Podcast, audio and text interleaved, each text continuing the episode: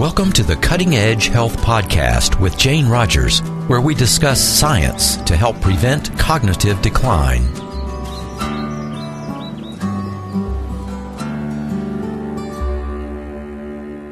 Hey everyone, thanks for making the time to tune in for this episode, whether you're listening to the audio podcast or watching the video version on YouTube. I learned so much in today's show. We all know how many birthday candles should be on our cake, but do you know your biological age? That's how fast your cells are aging.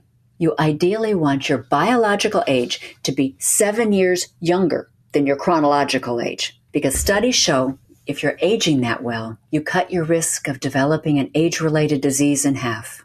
Our guest today is Ryan Smith from TruDiagnostic, which offers a biological aging test for folks like us. So, Ryan, I would like to welcome you to the podcast. How are you doing today? I'm doing well. Thanks, Jane, for having me. Good.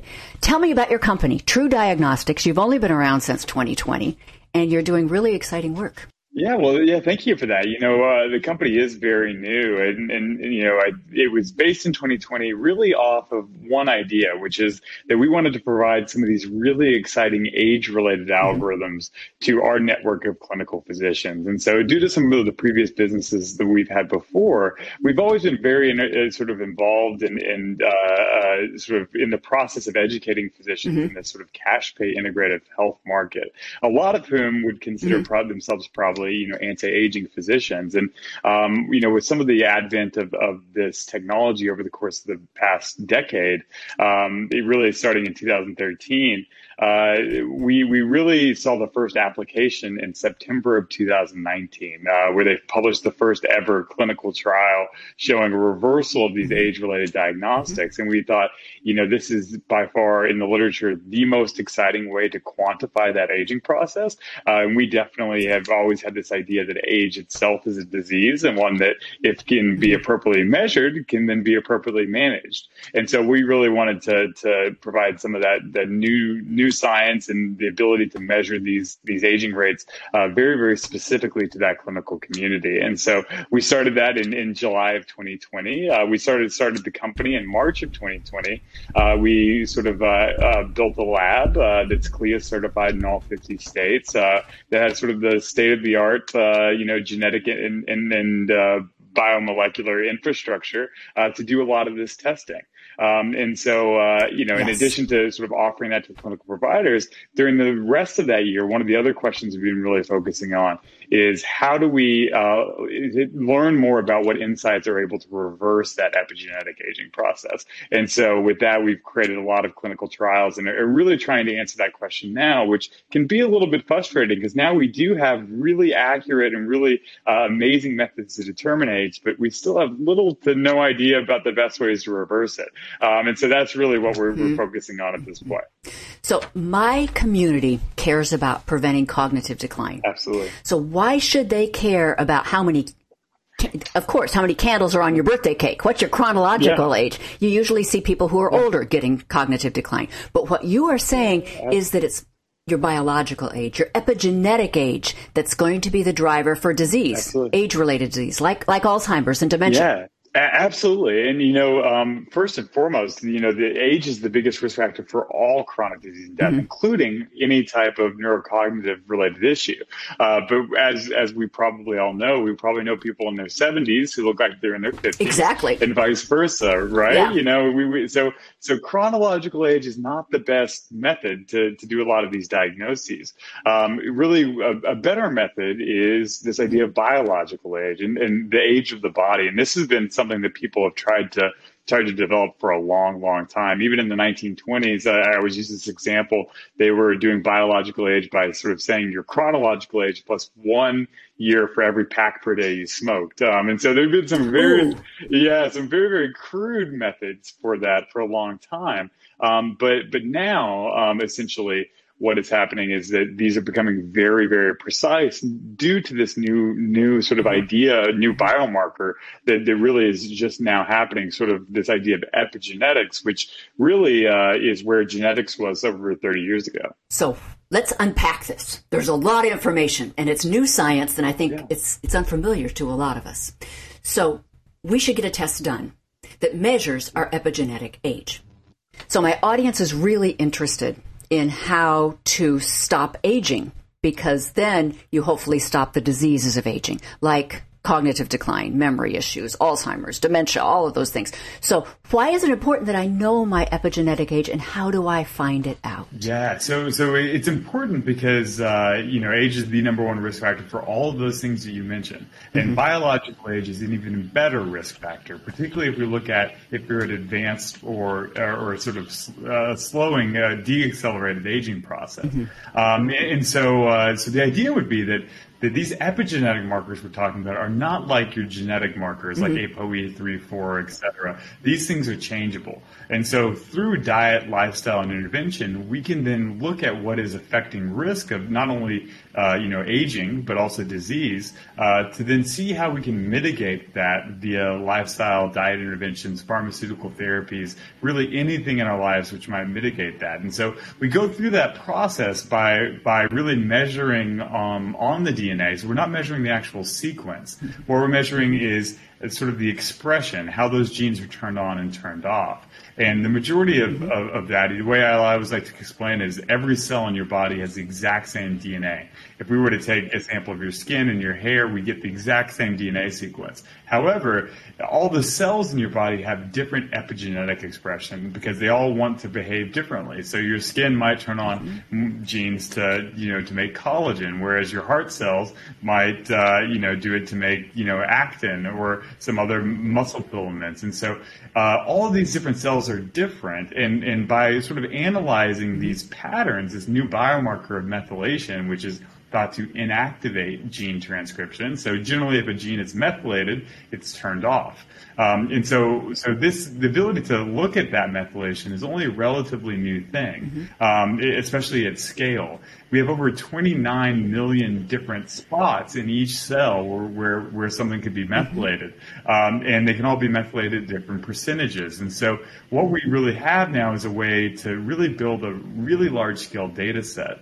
Um, but the problem is the interpretation of that data set. How do you learn what that what those markers mean, and how do you apply it to a, a, an outcome? And aging has been the main source of a lot of this research for a long time, uh, mainly because it has such a high correlation to those methylation marks on your DNA. Um, and so, so as a result, this, this has been sort of used as a surrogate method for a lot of things, and really has changed this philosophy where this idea of epigenetic methylation and managing that can manage risk factor for every chronic disease and especially a lot of those neurocognitive uh, mm-hmm. ones as well. Mm-hmm. Mm-hmm.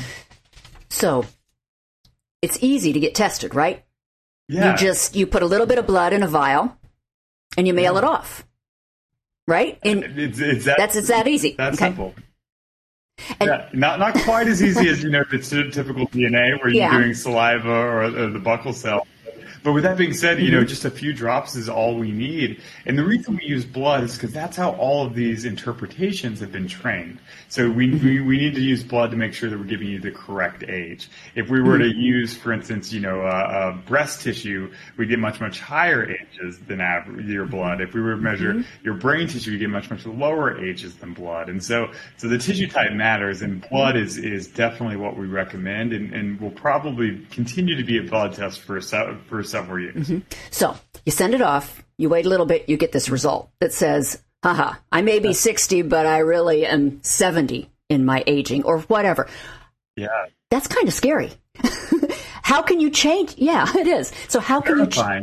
how can you change that? Yeah. like, let's say you, you get a report back and you are aging much more quickly yeah. than you thought you were and you want to impact it. Yeah. And, and, and, and, you know, sort of as I mentioned earlier, that's still a little bit of a question mark. There are some things that we absolutely okay. know, though. Um, and, and, and so, you know, one of the things I should mention is that really the goal that we're trying to shoot for is for everyone in the world to be seven years younger biologically than they are chronologically. Mm. So if you're, you're 50, we want you to be right around 43. Um, and, and the reason being is that if everyone in the world were seven years younger mm-hmm. uh, biologically than chronologically, we would cut disease in half. 50% of people would no longer be You're sick. Kidding. And so you can no, that population level impacts of aging are incredible. Um, in, in addition to that, if we just slowed the aging rate by 20%, we'd save the U.S. over uh, $3 trillion in healthcare spending. Um, so, so, you know, the, this idea of age as a disease is one that's not been, I would say, uh, you know, uh, accepted in, in, as an ICD-10 code but but it's starting to be accepted as its own independent disease process, and that is really exciting because the impact we can have is, is great. So whenever we're talking about those things, that's really the goal we're trying to shoot for. How do we get you to be seven years younger uh, biologically than chronologically? And are you seeing that with some of your your clients? Are you seeing yeah, in the follow up studies that they are able to yeah decrease that biological age? Definitely, and, and you know, right now there there are only around six or seven interventional studies that look at a baseline, mm-hmm. um, a treatment, and then an outcome. Okay. Um, so there are not that many. But, um, we've got thirty ongoing, so uh, quite a few. But the uh, so a lot will come out in in the future. But um, but one of the things we know the most about is by looking at data sets from the past, where uh, you know we they might have stored their their blood samples in biobanks for 50 years. Mm-hmm. Um, and then they've developed a lot of these outcomes. And so what we're able to do with that is look at a lot of the mm-hmm. traits and behaviors which are associated with better or worse aging outcomes. And so we know a lot epidemiologi- uh, epidemiologically uh, mm-hmm. to sort of say, hey, we know that, you know, some, some alcohol is good, but too much is definitely bad. We know the same for exercise. We know, um, and a lot of the things we found out on this epigenetic level from large scale populations are relatively intuitive. So, you know, we, we know things like stress management is great. You know, getting more than seven hours of sleep per night. Um, you know, eating mostly plant based diets um, with, you know, sort of anti inflammatory related diets and, you know, making sure your immune system is healthy. All of these different things are relatively intuitive things we know, but there are also some very, very exciting things that we're finding out as well, in particular on, on how to reverse some of these markers. One that, that definitely strikes me as one of the most exciting, particularly for, for your listeners, is uh, something called plasma apheresis or plasma exchange. And, um, and, and the reason that, that, I would say it's probably relevant to your viewers is the same therapy has been studied at very large okay. scale for reducing Alzheimer's um, or reducing Alzheimer's risk. And so um, the, the studies, uh, just to let you know, started in, in a very strange way. They started by connecting the vascular systems of old mice with young mice. So they sort of sewed their blood systems together. And uh, whenever they did that, they found that the old mouse actually became younger. Um, you know, had you know thicker hair, you know, had better mental Whoa. processing speeds. All the markers of age that they saw seen in this old mouse were sort of rejuvenated. Um, and vice versa, some of the markers in that that that young mouse actually became worse. It actually showed advanced and accelerated aging. Um, and so, so this idea, yeah, this idea was that hey, there might be something in the, this in the blood which is causing these aging rates. So how do you?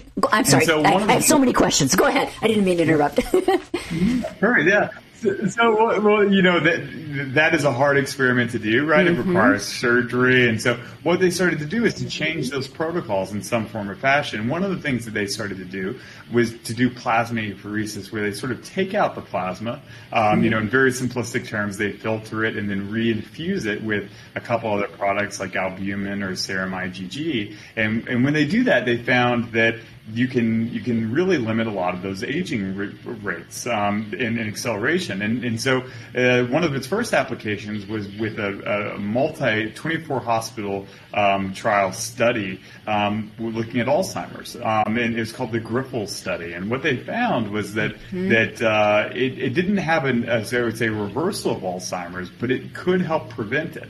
Um, and that was really, really exciting. And so, so um, you know, uh, that therapy in particular for us, when we've measured it, has had multi-year age reversals with just even one or two procedures. And oh so, my. Yeah, so whenever we think about that seven-year year age yeah. gap as a benchmark, having something that would reverse it multiple years is something that's very exciting. So tell me more about that. Does someone just get that at an alternative clinic, or do you how how does that happen? Unfortunately, at the moment, it's mm-hmm. not very commercially available. Um, I think that with the, the growing amounts of, of data about how positive that therapy is, mm-hmm. um, not just for, for aging or not just for Alzheimer's, but for a variety of other conditions like autoimmune, it will become a little bit more prevalent. Um, yeah. At the moment, there are a few people doing it throughout the world, but it's also very expensive because it's not commercialized in large scale. Um, and so, so you know, a lot of the things that we're doing are, are, are you know very very innovative and uh, trying to get some of those data sets. But that is one that excites us quite a bit. But there are a lot of other therapies as well.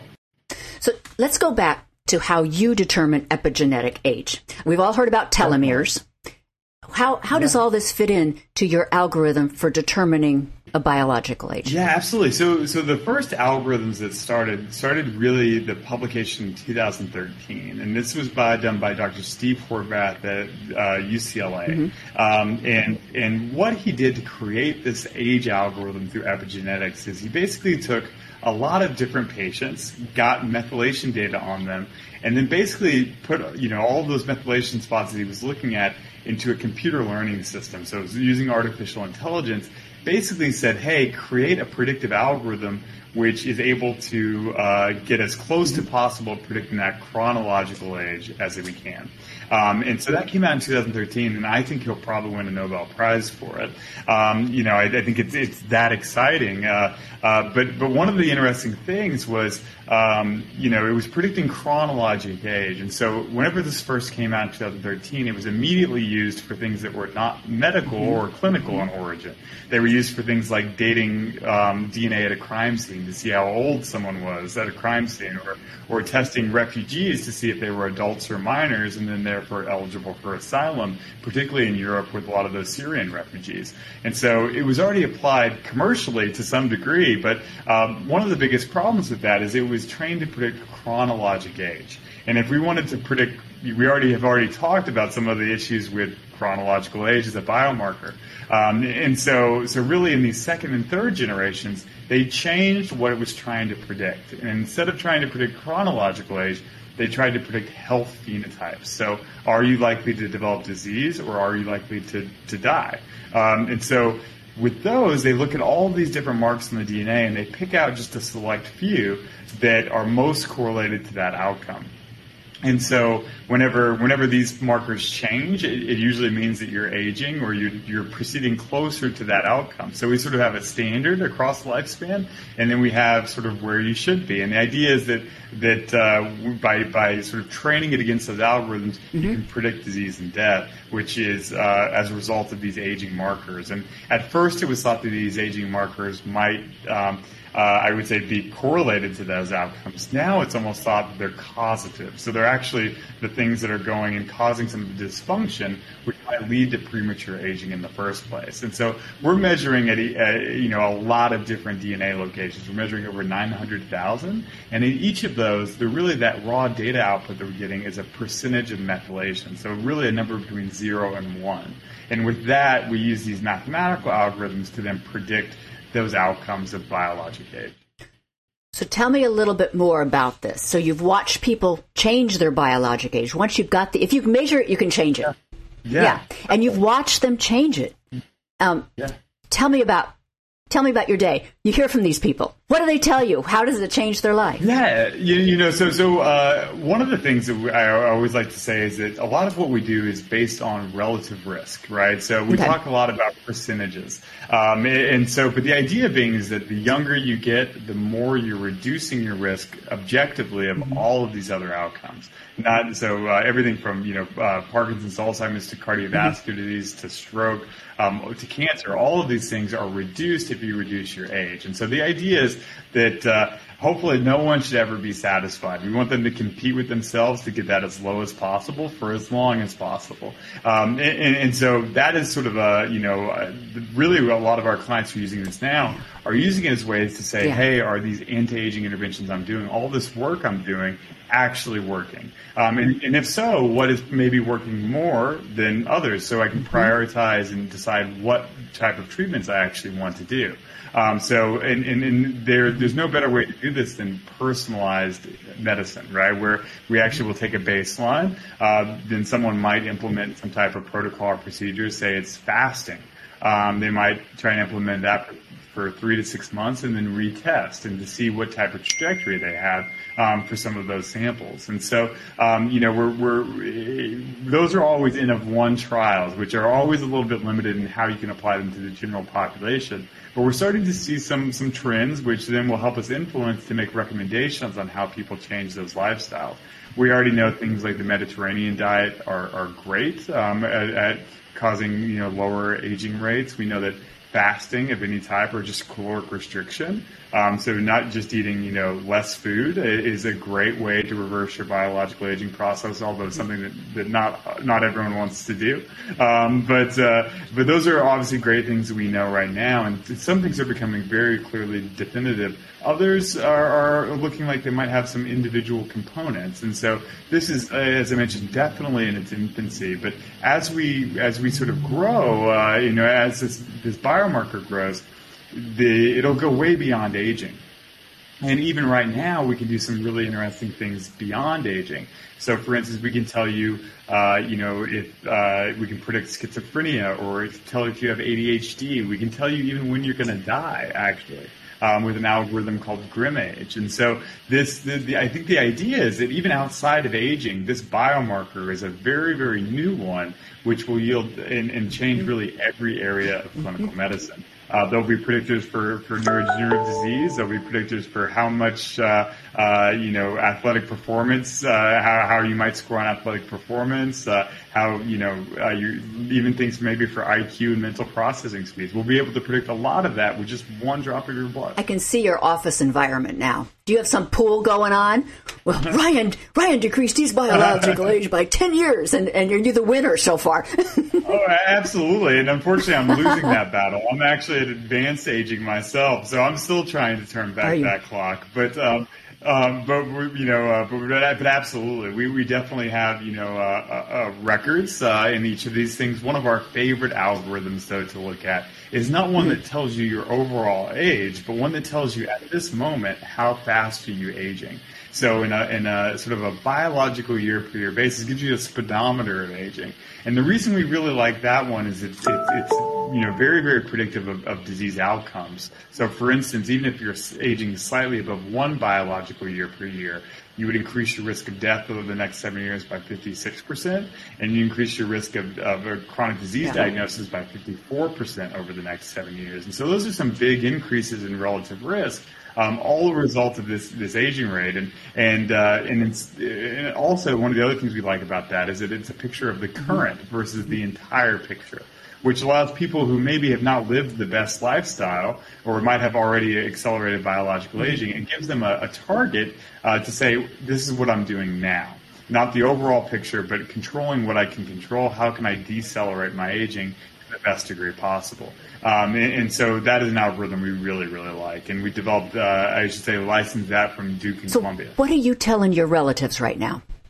You know, so what what do you tell your mom and your dad? You, yeah, you've got you definitely. have information. Your company has information. Science yeah. has the latest that can really change their trajectory of their lives. So what do you talk about at the dinner table? Absolutely. And so, so my my parents were one of the first people we had done. Um, you know, uh, they're they're mm-hmm. uh, you know in, in, their late sixties, um, and so you know trying to protect them. And, and you know, uh, again, I have an APOE3/4 variant myself, um, and so they've had parents with dementia and Alzheimer's. So I think that a lot of uh, sort of your story is very close to, to my heart as well, and for them. And so, with that being said, I think that uh, um, you know we talk about a lot of different things and a lot of different categories. The way we usually talk about that is sort of as we talk about the hallmarks of aging. Um, you know, generally there are around nine hallmarks of aging, and And um, unfortunately, we think that it's best to address all of them at the exact same time. Um, and so, so try, trying to talk about a lot of different things. So, for instance,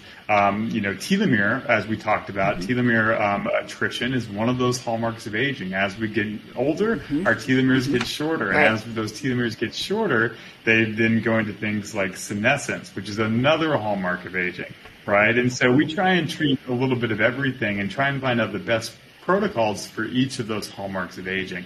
And so we do have some recommendations for things like senolytic treatments to re, you know reduce the burden of those senescent cells which cause that inflammaging process. Um, and we, so we recommend things for, for to, to help reverse proteomic dysfunction um, or to, to help with nutrient sensing. And so a lot of these hallmarks of aging are sort of what we take from an approach. And, and if there are things I would recommend for everyone, there's you know the one definitive thing that I think is is everyone could benefit from is is caloric restriction.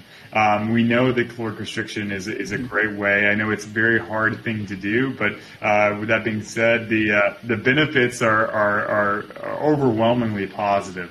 Um, and it's something that, that doesn't cost any money. Uh, actually, probably saves you money, um, and will then you know help with your, your overall aging um, and, and, lifespan and health span. And so, so definitely, I would say aging. I do recommend you know some pharmaceuticals and supplements for my my, my parents as well. Um, things like DHEA um, mm-hmm. uh, seem to have a major impact on this, and we hypothesize that might be due to its effect on mitigating cortisol and some of those stress-related hormones. Um, and, and, so we, we would recommend things like that. Um, for people who have MTHFR genetic variants, we might recommend methylfolate. Um, you know, we might recommend um, things like flavanols, uh, so citrus bergamot mm-hmm. or green tea extract uh, to give, sort of give those cofactors to help remove methylation, to give your body sort of the, the necessary fuel it needs to do its reactions and jobs. And so, um, so there's a lot of different recommendations, a lot of which we say can work for everyone. Um, but unfortunately, at the moment, we're not to the point where we can make specified recommendations um, to sort of say, uh, you know, these markers on your genome are causing you to age. We need to reverse those markers with this therapy. We can't really say that right now. What we can say, though, is um, for instance, that we, we have different algorithms for aging, so uh, different ways to break down this idea of aging, and then different recommendations on how to treat each of those individually. So usually what we do in these analyses is we, we first say, what is the worst category for you? What, how, where, what are you performing worst at? And then how can we make efforts in those areas based on the scientifically published data that we know will reverse those metrics? Things like NMN, things like thymosin alpha, things mm-hmm. I, I, read about these things. I read David Sinclair mm-hmm. book on on longevity. Fascinating research of what he's yeah. doing. So those are some of the things that are are on the horizon definitely. for all of us. Uh, definitely. And, and I can tell you in yeah. our in, independent data sets, we do see a mild positive benefit with with anything like NMN or mm-hmm. nicotinamide riboside or mm-hmm. NAD, anything that increases NAD, we do see a slight benefit from hmm. um, uh, in some of our, our mm-hmm. early data sets. Um, and so, so those things are exciting. And, and you know, I think that um, you know, Dr. Sinclair's hypothesis about the importance mm-hmm. of sirtuins mm-hmm. is a really, really exciting one. Um, uh, and, and, you know, we're activating those same mm-hmm. sirtuins via things like resveratrol or some of those other things. Um, can, can, you know, we, we, we don't really know yet, I think, but uh, but we're, we're definitely hoping to have the data behind that. And then, you know, even things like thymosin alpha 1, which we know have great immune related benefits, um, you know, can, can really uh, uh help that as well. But but but honestly, it's one of the biggest confounders of our testing too. Is that it does depend on your immune system and your immune cell subsets, and so we do have to control for that. But uh, um, but but with that being said, uh, those those two things are, are definitely um, things that people are using currently with our testing to try and reverse their epigenetic age. I thought it was fascinating. The pictures that you have on the website of the people who were born in 1972 and how quickly they are yeah. aging there are some of them that are aging so yeah. quickly, others are pretty average, and others just look really young. And we all see people like that. Can you tell us about those those images and how you came about them? Yeah, definitely. It's one of my favorite things to talk about because, uh, as I mentioned, we talk a lot about relative risk, and that can be a little bit hard to understand. If we tell you that you might be at a, a 14% increased risk, what does that really mean to you, mm-hmm. right? Mm-hmm. Um, and so, but this is different because it actually shows you the impact of aging on things like facial images. Um, and, and so, uh, this cohort uh, that you referenced um, started in New Zealand in 1975, whenever over a thousand patients were three years of age. So these children were really started to to be inducted into this cohort with the, the purpose of measuring their aging rates throughout a lifespan. So some of these algorithms have been developed by looking at multiple different individuals at one point in their lifespan. Um, this took a different approach, which is trying to say, hey, let's look at all of these individuals across their lifespan and see how their markers are changing on an individual basis. Um, and that was really, really exciting, something that's never been done before. Um, but, but now here in, in 2020, uh, these individuals are, are 45 years of age or older. And so we've followed up with these individuals. And one of the things that we've, we've done to investigate how they're aging is we've taken sort of composite facial imaging um, of, of all of these individuals. And, uh, um, and what we can see um, whenever we do this diagnostic, particularly the, the rate of aging I mentioned, is that the people who are aging at a slower rate have significantly uh, younger facial appearances, um, whereas the people who are aging at a at fast rates have significantly older facial um, appearances, and and uh, and they look almost 20, 25 years apart. And in, fact, because they probably are, um, at least biologically, because some of them have been aging at a two-year per year basis, while others have been aging at a 0.6 per year basis. And so over time, that uh, that definitely uh, accounts for a big change. And so, uh, and it's not just with facial aging, but it applies to every type of organ system as well. We saw the same things for things like muscle mass and sarcopenia. We actually saw, you know, uh, almost on average five year five points of IQ loss in patients who are aging at a rate of, of two years per year. And so, um, all of that to say that you, your aging affects every other process of your body, including how you look. And so another reason that we, we really like to sort of say you want to manage this process as early as possible. You mentioned you're doing this because you've got the APO E4 gene, heterozygous, homozygous, and yeah, yeah, and and so this is a personal mission for you, isn't it? Oh, definitely. I've always had a special place in my heart for neurodegeneration, but I think that you know these, these aging patterns, and, and, actually even particularly that rate of aging metric that we uh, that, that, we mm-hmm. talked about, um, that one is incredibly good at actually predicting um, the onset of neurocognitive uh, cognitive dysfunction, whether it's mild cognitive impairment or it's actually an Alzheimer's diagnosis, it is extremely highly correlated. And so that one is again one of our favorites because it can sort of show us how we're progressing to that metric. And so for me, one of the and even for my parents, what we're really trying to do is to address as a primary concern that rate of aging. How do we get that rate of aging as low as possible? Um, and, and, and, and, even above things like the overall biological age, because it's it's probably uh, a little bit more accurate at picking up some of those those factors of neurocognitive dysfunction. One of the other things that we're really doing, even outside of aging, is we're looking at something called the imprintome. Um, and th- these are basically areas of our DNA which are uh, mm-hmm. inherited from a single parent. Um, but they're not DNA sequences we inherit. They're actually DNA profiles, methylation profiles. So that might be turned on and turned off. And um, it, and it's thought that this imprintome might be one of the reasons that we see um, essentially advanced Alzheimer's in, in certain populations like um, like uh, Latinos and African Americans, especially compared to whites, because what happens is even in early childhood development, even when we're in the womb, we're exposed to some of these stress markers, which then might change these uh, expression of these mm-hmm. genes, and those expressions of those genes are highly correlated to outcomes like Alzheimer's or even autism. Um, so a lot of these brain-related genes, and so we're not just looking at uh, aging as a way to mitigate risk of Alzheimer's. We're also looking at other methylation marks, particularly even in early childhood, which might influence that as well, and then give us a, a, a much more uh, a cohesive picture of all the reasons we would develop cognitive dysfunction. So, the takeaways from this for our audience how often should you get your biological age tested? I would recommend it uh, no more than twice per year. Um, you know, uh, in order to be sensitive and actionable, mm-hmm. you do need larger periods of time to make sure that it's accurate. Um, and so I would say no more than twice per year. The majority of people who do our testing will do it once per year. Um, and, and, unless they're you know trying to do personalized mm-hmm. medicine to see what works for them, and then they might do it in quarter intervals. Um, but but generally, the idea is you can't manage what you can't measure, right? You, if you don't know where you're at, um, and you don't know what's working for you and what's not, and and we we know that there's so much variability from person to person that some things might work for someone and others might not. And so I think the idea would be get get a baseline. That would be the take home message: is that if aging is your number one risk for all chronic disease and death, if you want to do one thing um, to to reduce your risk of all of those risk factors, try and reverse your aging rate.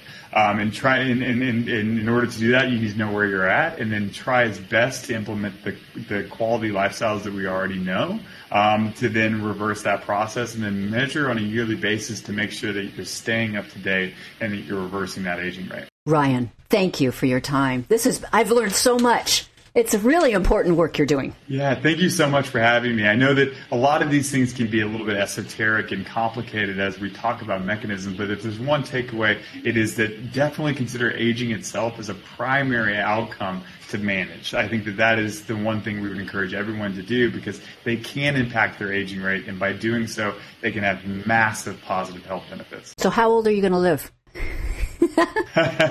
you know, uh, so again, as I mentioned, I'm accelerated aging, so I'm probably not the best one to ask, but uh, but you know, uh, hopefully uh, with some changes and with some some effort and and with more knowledge about what changes these things, uh, uh, we'll do at least 120. At least 120. I'll be there with you. hey, Ryan, thank you for your time. I really appreciate it so much. My pleasure. It's great to talk to you. You too. You've been listening to the Cutting Edge Health Podcast, created and hosted by Jane Rogers. The website is cuttingedgehealth.com. We hope you enjoyed the show and would very much appreciate your writing a review. They help a lot, and we read each one. Any information shared on this podcast is for educational purposes only. Guest opinions are their own. This podcast is not responsible for the veracity of their statements. The comments expressed are not medical advice. Do not use any of this information without first talking to your doctor. This podcast and Jane Rogers disclaim responsibility for any adverse effects from the use of any information presented. Thank you for listening and have a beautiful day.